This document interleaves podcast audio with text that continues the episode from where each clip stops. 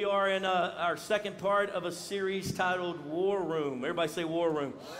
It was a great movie. If you didn't see that a couple years ago, one of my favorite people in the world was one of the primary actors in it, Priscilla, Priscilla Shirer, who, by the way, is the best preacher in America. If you want to go look up any of her stuff, uh, Priscilla is a hero of Jamie and I's and love her so dearly. She is Dr. Tony Evans' daughter, and again, she is the best preacher, and I'm the second best. And you know, I'm just kidding, but anyway. so we are in, we, we've titled this War Room, and again, uh, just drawing a lot from that. From that, uh, they literally did a Bible study off of that Christian movie that they made, and I thought it was magnificent. We've drawn some pieces from it. And can you just Help me thank Miss Jamie and Keisha last week for bringing the word. So good. I love you so much. And uh, if, if you weren't here last week, one of the key pieces that we were studying is that we are in a battle. Everybody say amen. amen. We're in a spiritual battle. Everybody say amen. That there are forces of evil. Even though you can't see them, they are there. The Bible is very clear about them. And, uh, and Jesus actually, uh, we see him doing warfare um, all throughout his life on the earth with these forces of evil. And then the Bible teaches us that we wrestle not against flesh and blood. Your mama's not your problem, your coworker's not your problem. That we have a real enemy, and the Bible calls them principalities and powers. We'll read that here in just a moment. But we were just becoming aware even last week and waking up to we are in a battle. Everybody say amen.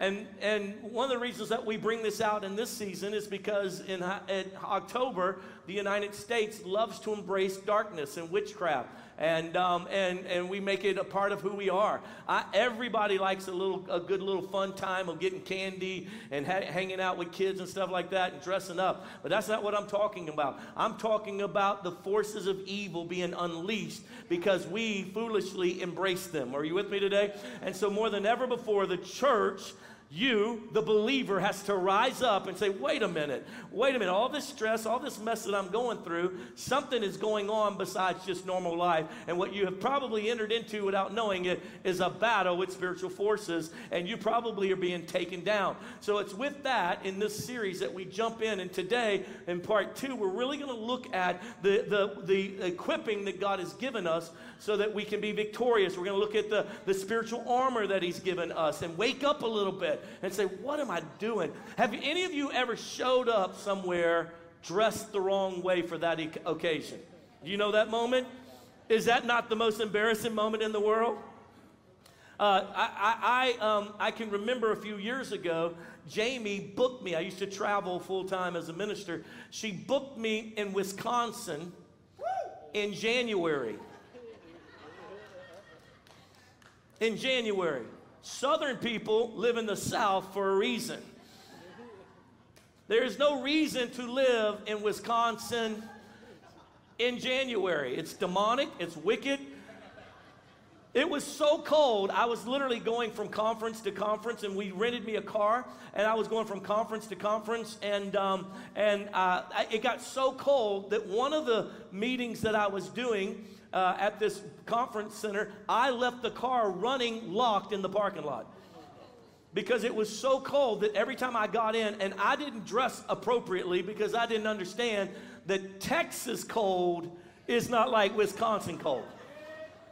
That, that they actually were talking about how their gasoline freezes didn't know it was possible. Have you ever been hunting and you didn't have the right gear on? Have you ever cut grass and didn't have the right outfit on? Have you ever been somewhere not dressed appropriate for the situation? Can I tell you, some of us are living that way right now. You're not suited up with the full armor of God properly, and it's time to adjust that here and now today. Are you with me today? Say yes. Turn in your Bibles with me to Ephesians chapter 6. We're going to read a large passage of Scripture so that you can get a large revelation. Ephesians chapter 6 and verse 10. We'll be reading it out of the NIV version, verse 10 of Ephesians 6. Finally, I love that word, finally. In other words, hey, wake up. Let me give you some really good advice. Finally, be strong in the Lord and in his mighty power. Put on the full armor of God so that you can take your stand against the devil's schemes. Anybody ever experienced the devil's schemes before? He goes on to say, For our struggle is not against flesh and blood, but against the rulers. Pay attention to this. Against the authorities, against the powers of this dark world, and against the spiritual forces of evil in heavenly realms. Paul literally lays out almost like four uh, statuses or four different levelings of demonic forces, principalities and powers. It's almost like a military, like you got generals and you got and you got and you got sergeants and you got these layers of demonic forces. And if you know anything about spiritual things, literally there are forces of evil that have been sent against your family. There are forces of evil that have been sent against you. There are forces of evil that dominate areas. I, let me tell you something. I'm from Louisiana. I can tell you what the demonic force over New Orleans is. You don't even have to. You don't have to have any spiritual sense, but you can roll into New Orleans, get down on Bourbon Street, and you're like, "Ooh, Jesus! There are demons everywhere." You know that there's that strong man, that principality, that heavenly wickedness, that thing that's in a realm that we can't really see. It continues on. It says, and so, therefore, verse 13, put on the full armor of God so that when, pay attention, the day of evil comes, you may be able to stand your guard. And, have, and after you have done everything to stand, stand firm then, with the belt of truth buckled around your waist, with the breastplate of righteousness in place, and with your feet fitted with the readiness that comes from the gospel of peace. In addition to all this, take up the shield of faith with which you can extinguish all the flaming arrows of the evil one. Take the helmet of salvation and and, um, and the sword of the Spirit, which is the Word of God, verse 18, and pray in the Spirit on all occasions with all kinds of prayers and requests. Last week, Miss Jamie taught us about the prayer, of the war room. I love how I love how that whole concept has become more revelatory to me. That there is this space that you say, you know what? This space is where I'm going to do warfare. This space is going to be the place where I feel comfortable to plan against the strategic plans against my life. I'm going to revert those here in this place of pray. Praying in the Spirit on all occasions. That may be on your truck ride into work. That may be a little space that you carve out in your back bedroom somewhere. But you and I need to realize that everywhere we go, we need to be stepping into a war room periodically throughout our day and say, Not today, devil. Not today, not tomorrow, not any day. You and I have to learn to war in the Spirit. Are you with me today? Say yes. Come on, you can do better than that. Are you with me today? Say yes. Because you're getting pushed around, beat down, messed up. Uh, the enemy has literally come after you. In fact, let's break that down for a moment. In that earlier verse, it says the schemes. It says that you take your stand against the devil's schemes. You know what a scheme is? It's a plan of destruction. He's been scheming against you. And if you don't have a revelation of that, you just go through your day and you're just trying to get the job done and you're just trying to get to work on time and you're just trying to get the kids dropped off at school or whatever your normal everyday life looks like. And you don't realize that there is a plan of destruction at work against you, that there is an evil one who is scheming against you. Now, you think about that for a moment. If you had an enemy and you wanted to destroy them, what would you do? You would back up and you would make a plan against them. Probably the first thing that you would do is you would watch them to find their weaknesses. You'd watch them to find their weaknesses, and then in a moment where they were not paying attention, you would attack. You would attack in a moment that they didn't pay attention to you. That would be a great plan of action against an enemy. And that's exactly what Satan has done for you. Every one of us have weaknesses. Somebody say amen. You can do better than that. Everybody say amen. Some of you, you have a tendency to gossip. You can't help it. They start talking over at the next desk over, you're like, well, let me tell you what I know about that. You have a tendency. You have a tendency when you get in a stab meeting to run your mouth and make everybody want to stab you. You have a tendency to curse people out when they don't drive right on the interstate. You have a tendency towards perversion. You have a tendency towards addiction. You have these tendencies. Every one of us have a tendency, a sin that's common to us. And you don't think that the enemy's not watching for that and looking for that and taking photos of that and going back to his war room and saying, All right, I need the demon of perversion right now. Where you been, bro? You know he's got a weakness towards that. I need you to see that girlfriend, that, that girl that works over there at his job. I need you to start pushing over her, get her over at his place a little bit. Get her over there saying some things. I need you to put this thought in her mind so she speaks it out and triggers that thing that he made a vow about back when he was a young man and said he was never going to let nobody do this. And if he ever, and then I, I, need you to go over here, you spirit of disruption, and I need you to get his wife mad at him and get him all focused on how she ain't, you know, uh, showing him any love. And so he's a little discontent, she's a little discontent, and then spirit of perversion, I need you to push her, this girlfriend over here, and try to get him going sideways with that. And you and I just go, and there is a plan of action against you. The Bible says it schemes. He has a scheme against you. He wants to derail you. He wants to trip you. He wants to keep you from being the heir that you are. You are a son and daughter of the Most High God. You're more than a conqueror through Christ Jesus. And if I can keep you from knowing who you are, and I can keep you from taking up your weapons and fighting me back, if I can lie to you and tell you that you've been rejected by your, by your king, by your God, by your father, then I can get you thinking that you're nothing and not worth anything, then you'll never fight back. Have you ever watched somebody take a beating and yet they were as big as all get out and could have whooped, whooped the person hitting them. I've seen that happen before. I told a young lady one day, the only reason you don't have all your teeth knocked out, because that dude right there, somehow in his mind, knows he better not hit you.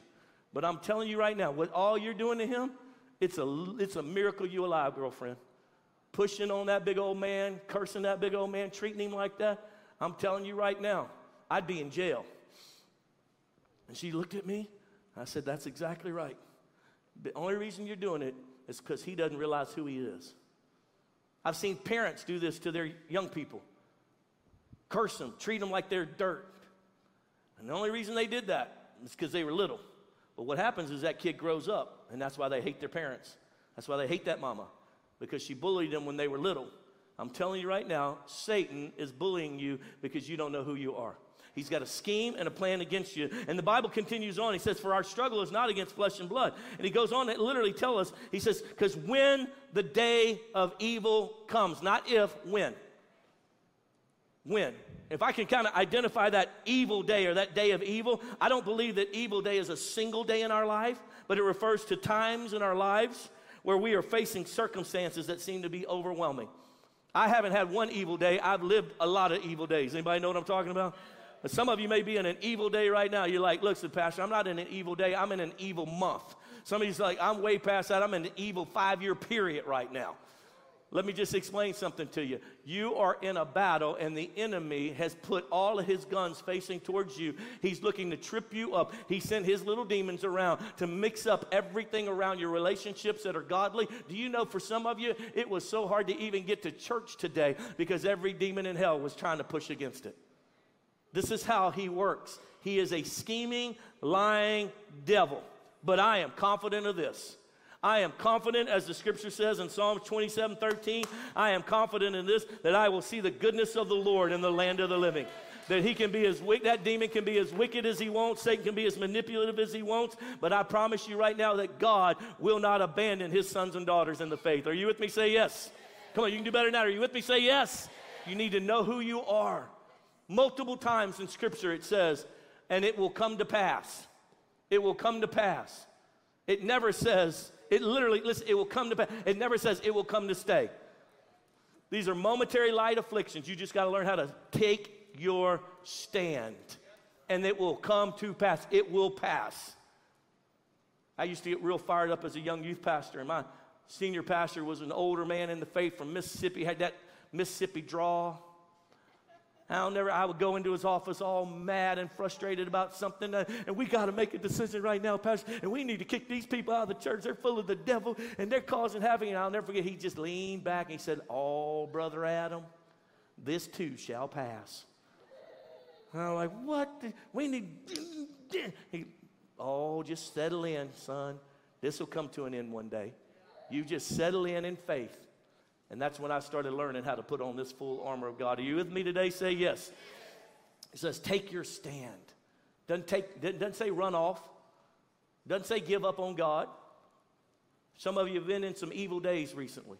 Some of you are facing some evil days. You can feel it coming. I just want you to know stand. And having done all to stand, keep on standing. One passage of scripture tells us, You haven't resisted to the point of death, so just keep on standing. Stand and stand again. And so then, as this passage tells for us here in Ephesians, it takes us through these, these armor pieces. And what Paul is doing is he's ministering to the Ephesians, and in that ancient time frame, the greatest, if you will, military group in the world were the Romans. They had the best weaponry, they had the best strategic planning, they had pretty much conquered most of what was the ancient world. What they wanted to conquer, they conquered. They made everyone submit to them. They literally brought, if you will, democracy, uh, yet, but they were a strong, heavy hand. Uh, the soldiers at any moment could grab you and make you carry their stuff. I mean, they were a strong military force to be reckoned with, and they were very, very strategic. They were excellent in warfare, and they had great, if you will, weapons. And so Paul says, Let me help you see this spiritual battle and help you understand what weaponry you have, or even strategies that you can take to fight off the demonic force. And so he gives us about six pieces. I'm going to call them strategies for your spiritual warfare. And I want to just tell you how I use these weapons. I use them in two parts. I use them when I pray into something. So I pray into my life peace, uh, the, you know, the feet shod with the preparation of gospel peace. But I then also, in my practical everyday walk, I obey the scriptures and I walk in peace. Are you with me? So that's kind of this two pronged thing as I see it here about how we're going to strategically fight off the enemy and bring forth the glory of God in the earth. So let's start with the first one. The first one I'm going to start with today is the, the, the, the, the shoes, or what I'm calling the war boots, the war boots of peace.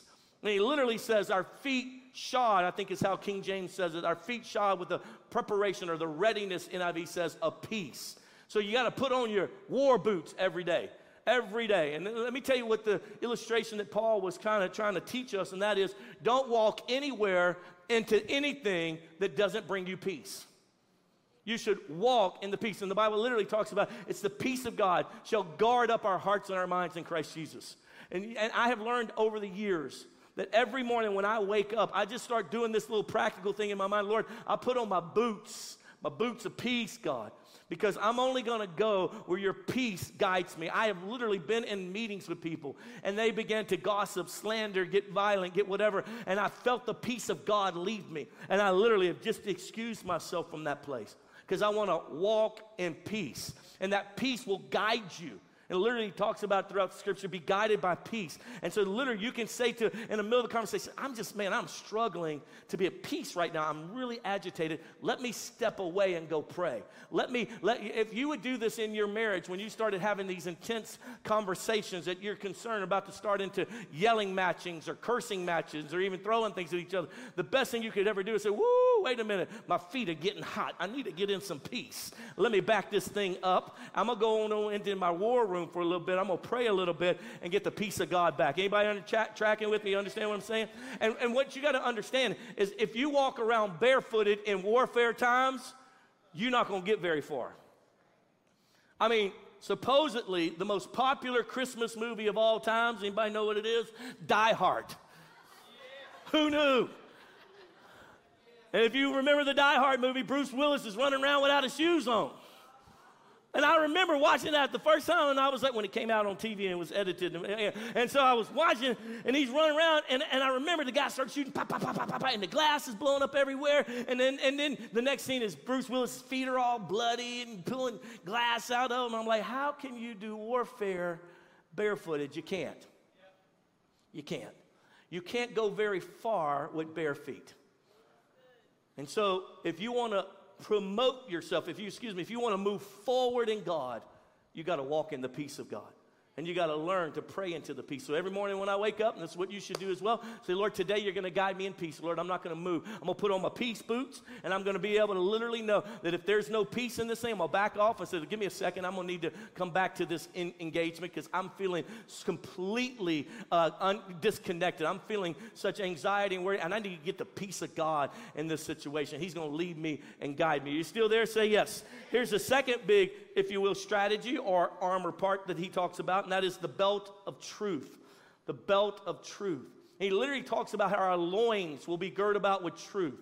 Our, our loins, our waist You put on a belt to not just hold up your breeches. In those days, the military, they would literally put that, to, and they would have shield pieces along this belt that would cover, uh, you know, their reproductive organs. And, and, and I see that how Paul connects it to this piece of being able to reproduce has everything to do with truth. Truth.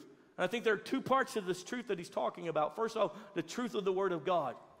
What does the Word of God say? That's the truth. Not what, not what culture says, not what Fox News says. Come on, somebody. Not what CNN says, not what your favorite, you know, YouTuber says, not what your favorite, favorite social media celebrity star says, not what your favorite musician says. What does the Word of God say? That is truth. And literally girding myself up with what is real truth. What does the Word of God say? The reason why I stand against abortion, because when I read in the Word of God that every life is precious to Him, that in my, he said, he said to the one prophet, in your mother's womb I picked you, I knew you.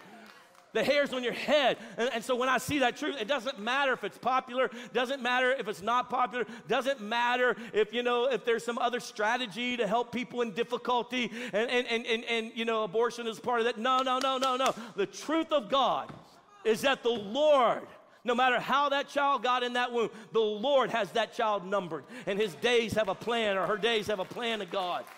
And so I stand not because of what's popular, what's not, because that's what the Word of God says. And so I can literally reproduce because I stand in truth. Are you with me? Say yes. There's a second part of this truth, though, and I think that he's also talking about you and I and our personal authenticity. That it's you can stand against the schemes of the enemy if you'll just be honest, if you'll just be true with yourself and true with other people. The reason why we are so adamant about you having good Christian friends and getting in small group life with some other Christians is because you need the ability to say to someone, you know what, I blew it today. Can you pray with me? I blew it. I lost my cool with my 17 year old. When he brought the car back, and he had bumped it into another car in the parking lot of Walmart, and he didn't get any information. And I don't know if someone got that on video, and I thought I was going to kill that kid. I let out some things. I, ooh, my old self came out, and I just need somebody to pray with me. And I want that person on the other end of that cell phone texting you back, going, I got you, bro. I got you. I've been there. I'm not perfect either. Let's pray through this. But when you're honest and truthful, I was sitting in a meeting the other day and uh, there were some things that didn't go right. And, uh, and, uh, and I was sitting there and I realized as I'm sitting there, yeah, that's probably my fault. And I just stopped everybody. I just said, guys, I just, let me just say this. I, I think that, that's on me. I blew that one. And I think I created this piece. And, oh, no, Pastor, no, no. I, let's just be honest with it. I, I think I could have done that better. Would you guys forgive me? I'll do it better next time. What that did in the room, it just all the tension went out. the peace of God came back in. If you could just for a moment look at your parents as a teenager and say, you know what, I blew that one. I'm sorry. Let me just be honest with you. I, I could have done better. I could have done that truthfulness, that honesty, that authenticity.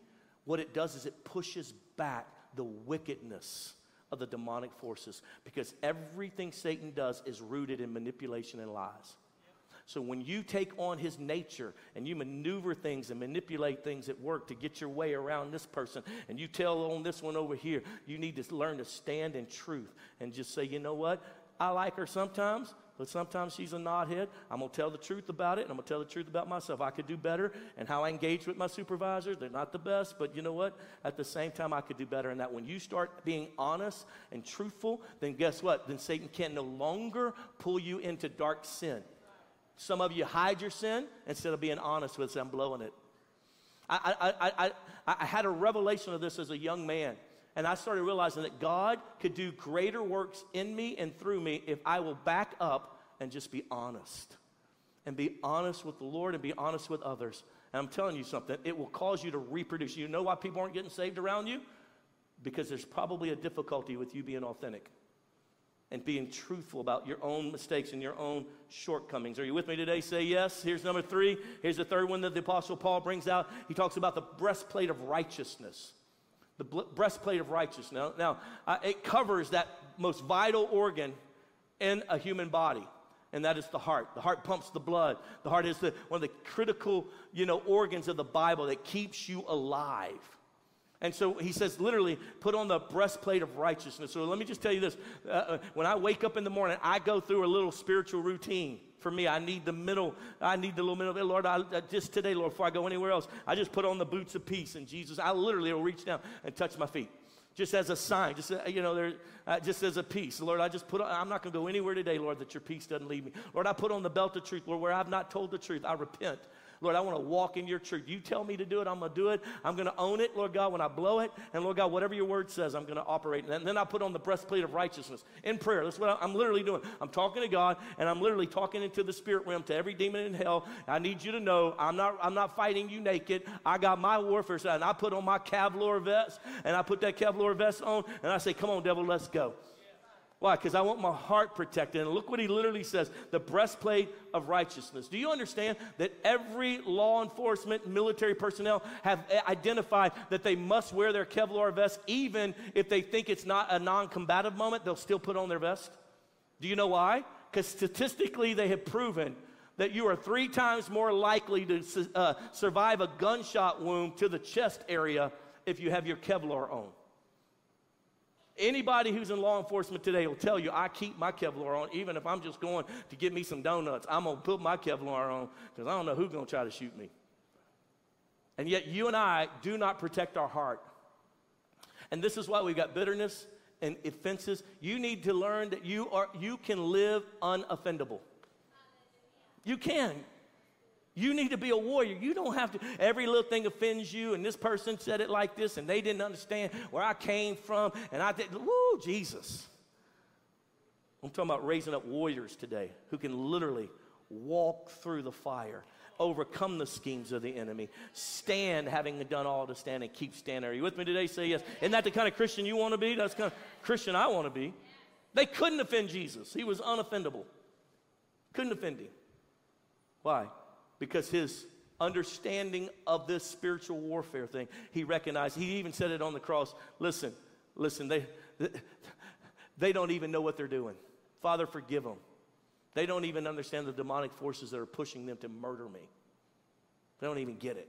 There's a battle going on that they don't even understand how to engage in. You want to talk about breakthrough in your life? When you start learning to spiritual warfare, you start getting your war room and you start putting on the whole armor of God, the breastplate of righteousness. I want to point out that for just a little bit, that he calls it the breastplate of righteousness. Why is that? Because righteousness will guard your heart. When you and I live holy and righteous, it protects the most vital organ of our spiritual body. When you and I live righteous, the reason why I'm constantly challenging, come on now, that's your old way. Don't live like that anymore. You don't need to cuss people out anymore. You don't need to be addicted to that anymore. Come up out of that. Come live righteous with me. I'm from Louisiana, as some of you know. And one of our favorite pastimes, come on, Pop, is fishing. And we like to fish. We like to fish ponds. We like to fish small lakes. That's kind of where we're from because Louisiana is basically underwater. So everything has some kind of tributary, some type of water place, and we love to fish the banks. But if you've ever done this, and I've done this a hundred times, go over to a friend's pond, and uh, we're fishing the banks, and they give you permission. And they always have, I think you guys in Texas call them John boats. We call them bateaus where I'm from. They got a little boat. They got usually pulled up on the side, and that way, if you wanted to get out a little bit more in the middle of the pond, fish a little different angle, you can't get around something, you can just get in their little John boat or bateau as we call them. And anytime you've ever done that, you maybe you've experienced this like I have. You go over to that John boat, and what is it always? It's always upside down. Why is it upside down? So it doesn't hold water when it rains, right? But here's the problem with a upside down bateau. Something is under there. There's a critter, there's something that's crawly, there's something that may hop. I'm not worried about those as much as I'm worried about the things that slither. Anybody know what I'm talking about? And anytime, you better teach your kids this, you go over to a John boat or bateau and you're going to right side it.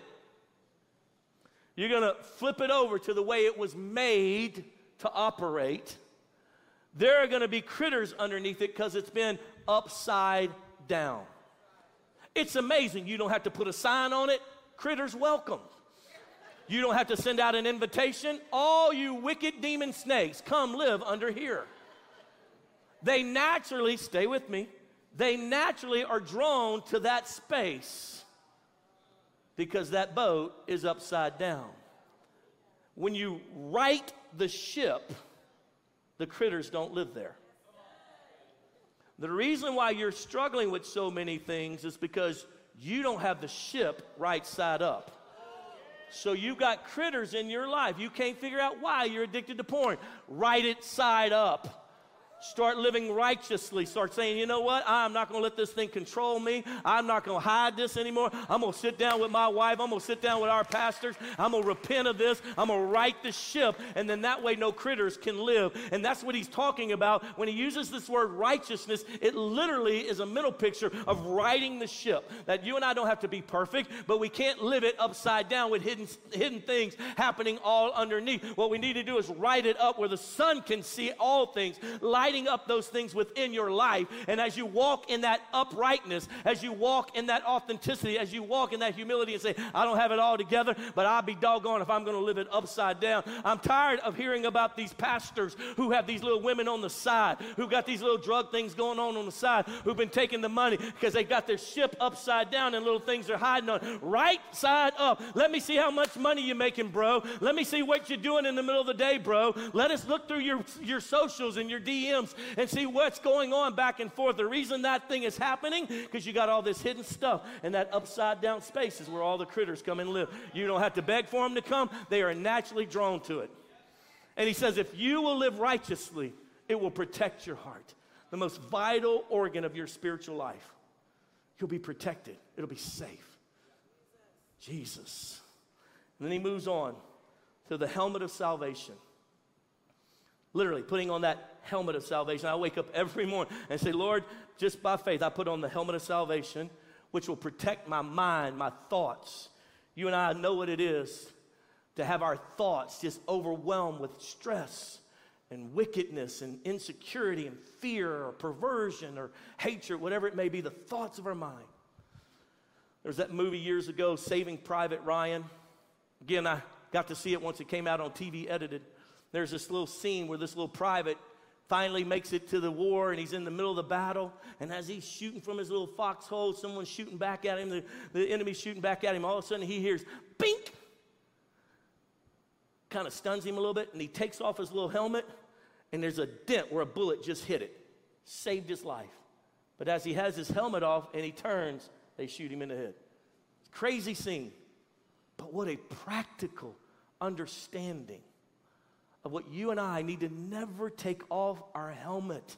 You are saved by faith in Jesus Christ. You can pull down every enemy thought that comes into your mind. You can think on those things which are lovely and honest and of a good report. Why? Because you are a believer. You are protected by Jesus, and you need to take up this opportunity to say, I don't have to let that thought control my life. Before I was a Christian, I had no power over my thought life.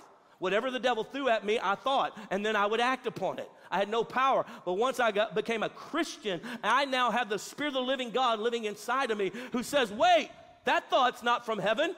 That thought is from the demonic forces. Like, you're right. And I began to learn to take those thoughts captive and make them obedient. Wait a minute, my wife doesn't hate me. Wait a minute, that, that person's not going to destroy me. Wait a minute, we're not going to lose all our money. And I begin to take those thoughts captive because I'm a saved believer, because I follow Jesus Christ and I have the weapons of my warfare are not carnal, but they're mighty to God for the pulling down of strongholds. Woo, I'm preaching better than you're amen to me. I'm going to tell you that right now. Jesus. Romans chapter 8 talks about this. You and I have to learn to submit our mind to the Holy Ghost. Romans chapter 8, verse 5 and 6. Those who live according to the sinful nature have their mind set on what that nature desires. See, my mind is not set on how many more people I can get in this church so I can feel better about myself. That's my sinful nature. My mind is not set on how much money can we make so that we can be safe for any kind of pending economic downturn. My mind is on what does the word of God say? How do I give and give freely? How can I help others with whatever I have? I will, I will entrust it to the Lord. I'll give my tithe to the church house, to the storehouse, and then I'll love and help others with whatever resources I got. And the more I give, the more He gives back to me, and I just become a conduit. My mind's not held up in these places. Why? Because I'm submitted to the Holy Spirit. He says, But those who live according to the Spirit have their mind set on what the Spirit desires.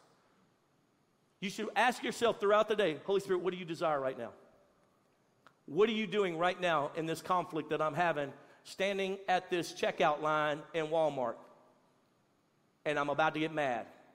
What are you doing in this moment? What, how should I see this? What are, you, what are you doing? And what are you? The mind of the sinful man, verse 6, is death, but the mind controlled by the Spirit is life and peace. The moment you became a Christian, the Holy Spirit came to live and abide in you. You have the literally, you have the guidance, the same Spirit that rose Christ from the dead now lives in you. You have the person of the Holy Spirit. That's why you started. One moment you confessed Jesus as your Lord, the moment you surrendered your life, you started being convicted about things you weren't convicted about earlier. You started, you started having these senses, these moments, these desires, even to not do some of the things that you've always enjoyed, like getting drunk or getting, getting it over on somebody and telling them off and making them feel crushed under the power of my intelligence. And all of a sudden, ooh, I'm feeling grieved about that. Like, oh, I probably shouldn't do that. What is that? The Spirit of the Lord. And he says, the mind, if you'll submit your mind. So I wake up every morning, I submit my thoughts to you, Holy Spirit. Tell me what to think. Tell me where to go. Tell me what not to do. Lead me today. And then he brings us next to the shield of faith. The shield of faith. I need you to understand this. Again, he's comparing this in his ancient time that he's living in, and every one of the early church would have had a mental picture, an everyday life example of the Romans with their shields. And so their shields would not be the little, you know, the little round disc, you know, like Captain America. You know, wouldn't have been that. It wouldn't have been a shield like that. It would have been a shield that literally was probably right up to their chin, unless they were really, really Texan. But for right here. But it had the ability for them to get behind it and literally cover them. It wasn't something that they literally could wield like you see Captain America wielding it. It would have been something that they could literally hold up. It would have been lightweight enough for them to march with it and hold it up. But it literally was a barrier. It was more used as a barrier than it was like we see in some of the, you know, the, the 1500s knights of the round table with their little shields and they hit you with the shield and then hit you with the sword. This thing would have been much bigger. It would have been used for them to link other soldiers' shield. It would have been used more as a barricade, a, a wall, if you will. Many times they would cover it with animal skins whether they had made it out of wood or if that um, shield had been made out of metal. The reason why they would cover it with animal skins that had been soaked in different types of, um, uh, um, you know, whether it be like a lard or something like that, is because the enemy would shoot arrows over the top of their people down into the opposing people. And those arrows would hit, but they would have arrows many times that were on fire, fiery darts, as Paul refers to them. And so if they just had the metal, it would hit the metal, bounce off, and hit a friend or a co, a co-laborer, another soldier on your team. But they would put these skins over so it would stick, and then those skins on top of that shield would literally quench the fire, put the fire out. That's how they made them, to be able to put the fire out. So when he's giving this mental picture, he says, listen, and that you take up your shield of faith that can quench all the fiery darts of the enemy. I need you to understand, he's talking about you and I and the way we trust the Lord.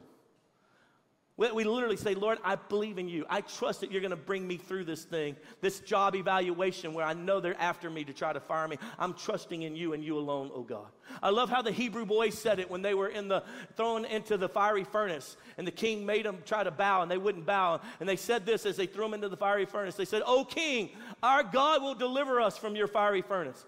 But even if he doesn't, we will not bow. In other words, we so trust in him that even if, if, if he doesn't save us from this, that he's got our best interest in mind. See, it's not faith in yourself and it's not faith in your ability to have faith. It's faith in a God who's bigger than anything imaginable, anything you can comprehend. It's, Lord, I put my faith in you for when I am weak, you are strong. I don't even know how to get through this thing in my marriage, but I put my faith in you, oh God, and I quench the fiery darts because you will bring us through this. You will deliver me. You will do a miracle in my life, even though I don't even know how to walk uprightly with you. This is the faith that Paul is referring to. It's a faith that is not of ourselves. It's a faith that comes from believing in the only one. Mark 11, Jesus says it like this in verse 22. He says, Have faith in God. I tell you the truth, if anyone says to this mountain, Go throw yourself into the sea, and does not doubt in his heart, but believes in what he has said, it will happen. It will be done for him. Therefore, I tell you, whatever you ask for in prayer, whatever you ask for in prayer, and believe that you have received it, it will be yours. And when you stand praying, if you hold anything against anyone, forgive him so that your Father in heaven may forgive you your sins. I want you to connect this. Jesus, in teaching how to walk in faith, he says, Listen, you could say to a mountain, Go throw yourself, Mount Everest, into the ocean. And if you have faith in God, that mountain will obey you. Another passage says, If you even have faith as small as a mustard seed, in God, not in yourself, not in your righteousness, not in that you're good enough, not that you've been faithful to church enough, not that you gave more money than anybody else. God, I believe in your ability to do anything. And so I'm praying to you for this, and I put my faith, my trust in you. He says, if you do any of that in God's name, and it's what God wants done, if you'll pray God's will into this thing, and it's what God wants done, it will obey and go throw itself into the ocean. That's literally what he's saying. But then he makes a caveat, and this is Jesus speaking. He says, But if you have hatred, anger, bitterness in your heart, he says, Make that right. He says, Make that right. Because if you, because how can God forgive you if you don't forgive others? Jesus makes the connection. I want you to understand this. He makes a connection that unforgiveness hinders the faith that moves mountains. He said, I don't understand. Why?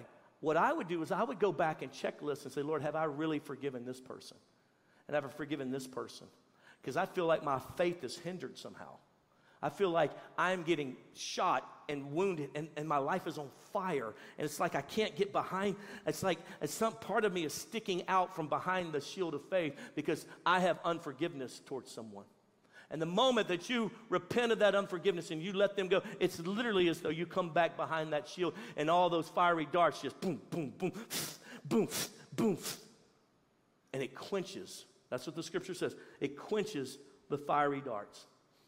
And then he closes out, which what a lot of preachers call is pretty much the only offensive weapon, and that is the sword of the Spirit, which Paul clearly articulates as the Word of God the sword of the Spirit, the Word of God. Now, you can understand, as he's, again, he's connecting this to Roman soldiers. And it's interesting to me that he didn't say the spear of the Spirit or the bow and arrows of the Spirit. He says the sword of the Spirit. You gotta understand, Roman legionaries, foot soldiers, they would have had a sword that's about 18 inches long. It was not made for riding horses and wielding on top of people's heads, like you see in some of the movies. It would have only been about like this. Why? Because it's an up close, hand to hand battle tool. It's not this long, and you, will see it. You can even see some, some of the, re, re, uh, the reproductions of some of these. They have them in museums and stuff. They're only about this big. Why? Because this is a face to face battle. Every demon in hell is right up close to you. You just need to understand that. And they are trying to destroy your family. They're trying to, they're trying to find those weak areas in, in, in, in your life and push them forward and bring difficulty into your life. And every time you and I are stripped bare of our armor, the enemy wins. And that's why he literally says, Now, let me tell you how to be in hand to hand combat with him. You've got the shield that you, that you get behind when those fiery darts are coming down out of the sky. You, you, you, you've got your feet shod, so it doesn't matter if they throw glass or set the field on fire. You got that peace going on in your life. You got your loins, so they can't, they can't stab you in the growing area and things like that. You got that truth happening inside of you. You got your breastplate on. You got to have that forgiveness thing going. You got to keep your heart pure. You got to watch that thing. That righteous living is going to keep you from being destroyed and stabbed in the heart. Can I tell you something? Over the years, because I have lived right before the Lord, it has not destroyed me that other people have tried to wound Jamie and I because I'm right with the Lord.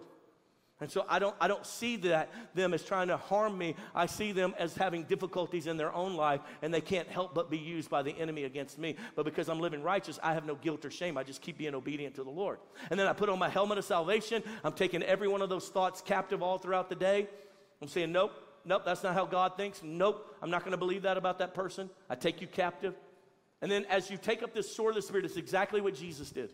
It's the Word of God. Now I want to teach you how to use this sword properly when Jesus was tempted by Satan, Satan would take a scripture and he would maneuver it, manipulate it, and Jesus would come back and say, No, the Bible actually says this. The Word of God says this. So I would teach you on a daily basis to pray the Word of God. So you get in your war room and you pray the Word of God. For example, if I was struggling, let's say, with an addiction, I would find every scripture about freedom I would write that down either on sticky notes, three by five cards, somewhere. And every morning I would wake up and I would pull that sword. And I would begin to tell the devil, let me tell you something. It's not by might nor by power, but by the Spirit of the living God. No weapon formed against me can prosper. I'm quoting the word. I'm slashing and dicing and I'm stabbing. I'm literally pushing back the enemy with what the Word of God says. If I had a problem with insecurity, and every time I walked into a room and people were laughing, I thought they were talking about me, I would find every passage of Scripture I could find about the security of who I am, my identity in Christ. I'm a son of the Most High God. No weapon formed against me can prosper. All those that rise up against me shall fall. And I start quoting those. This is what I did early on in my Christian walk as a young, young pastor in my late teens, early 20s. I was still struggling with, with pornography in my mind and things that I had seen and things that I had, had participated in. And I'll never forget, I was in a meeting before the Lord. I'm like, Lord, I just saw, I just hate all these things, these images in my mind. And I'll never forget, He told me, use the sword of the Spirit, Luke. Use the force. I'm sorry. And uh, had a moment. And so I went and found every scripture on purity that I could find. And every morning I would wake up, I had them on three by five cards, and I took them with me all throughout the day. They were in my back po- pocket. Job 33 1, at the 33 3, I made a covenant with my eyes not to look lustfully upon a woman. Second Timothy, flee youthful lust. Everything I could find, I just kept quoting it and quoting it. Can I tell you something? Something loosed me about three weeks into that thing. The scheme, the plan that had wrapped itself around me started losing its power. The grip was gone, and I began to walk in freedom. Are you with me? Say yes. I tell you, my wife's glad about it. She didn't want to marry a guy who's going to be addicted to porn or cheat on her. Every one of the men in my family cheated on their wives. That was a scheme against our family. That's a strong man over our family. I'm the first one to break that. First one. To not cheat on my wife, not to not, not to have little extramarital little conversations with people and women kind of stuff. Why? Because I recognized it was a scheme against me when I was young. My mom recognized it. We began to fight against that thing. And then what I did was we set up barriers to where the enemy couldn't get into that spot. I built that spot up. I'm never alone with the opposite sex. My wife has full control of all of my socials. She knows anybody DMing me. She knows my password on my stuff. I don't even know my own password. She knows, she knows if somebody, she tells me, hey, so and so just texted you. I'm like, oh, great. I don't like, what you looking at my phone for? You looking at my phone? On my phone. Why? Because I knew I needed, come on, I needed some barriers. I needed some, I needed some built up walls because that's a weak spot in my family. Are you tracking with me? This is why some of you are so destroyed by the enemy's schemes is because you don't understand how to fight. And you don't even recognize that you're in a battle. And you'll continue to be in this battle until the day that we cross over. And I just want to encourage you that whatever you're facing, pray through it. Whatever you're facing, wake up every morning, put on your whole armor of God, live this thing out, get in that war room a couple times a week or every day, however you can, and begin to tell the devil, this is what's about to happen. I'm going to walk in peace. That thing you're trying to cause me all kinds of frustration, I'm stomping on you with the boots of peace in Jesus' name. I refuse to have all this frustration and anxiety. How dare you be a man of God full of the Holy Ghost, full of anxiety? How dare you? Spirit of the living God lives inside of you. You're not a victim. You're a victorious warrior. Rise up, man of God. Rise up. Rise up and wake up every morning and say, I refuse to have my peace stolen from me. The boots of peace up against your face, Satan. That's how I pray. You don't want to be in my prayer room with me sometimes. You're like, that dude's crazy. No, no, no. That man is smart because I recognize I'm in a spiritual battle for my life, for my wife, for my children, for you, for this church. I'm in a spiritual battle, and the enemy wants to kill, steal, and destroy. But Jesus has come that we might have life and life more abundantly. So let me give you the two parts. Every day you should wake up and pray. You say, how, how, how, do I put on the whole armor of God? Every day you pray. Pray into the whole armor of God. Lord, I, got, I just put my helmet of salvation on. I'm not going to think thoughts that are wicked. Help me, Holy Ghost. My, my mind is stayed on you. I'm going to take up my faith. And I'm going to say, Lord, whatever you say, it's going to happen. And I'm not going, I'm not going to doubt. I'm going to take the word of God. I'm going to just start slicing and dicing. Every thought that comes against it, I'm going to put the Word of God on it. Everything I'm doing, I'm going to say what the Word of God says. And the second way that you continue living with the armor of God in it is that you obey whatever the Word of God says. If He says help the hurting, you help the hurting. If He says repent of your sins, you repent of your sins.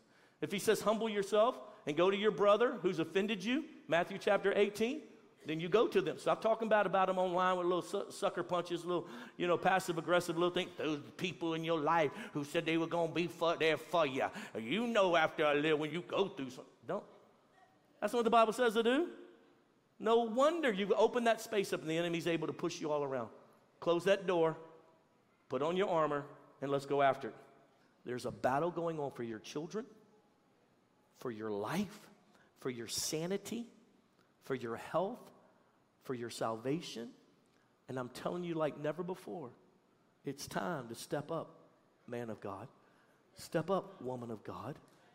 It is not a game anymore.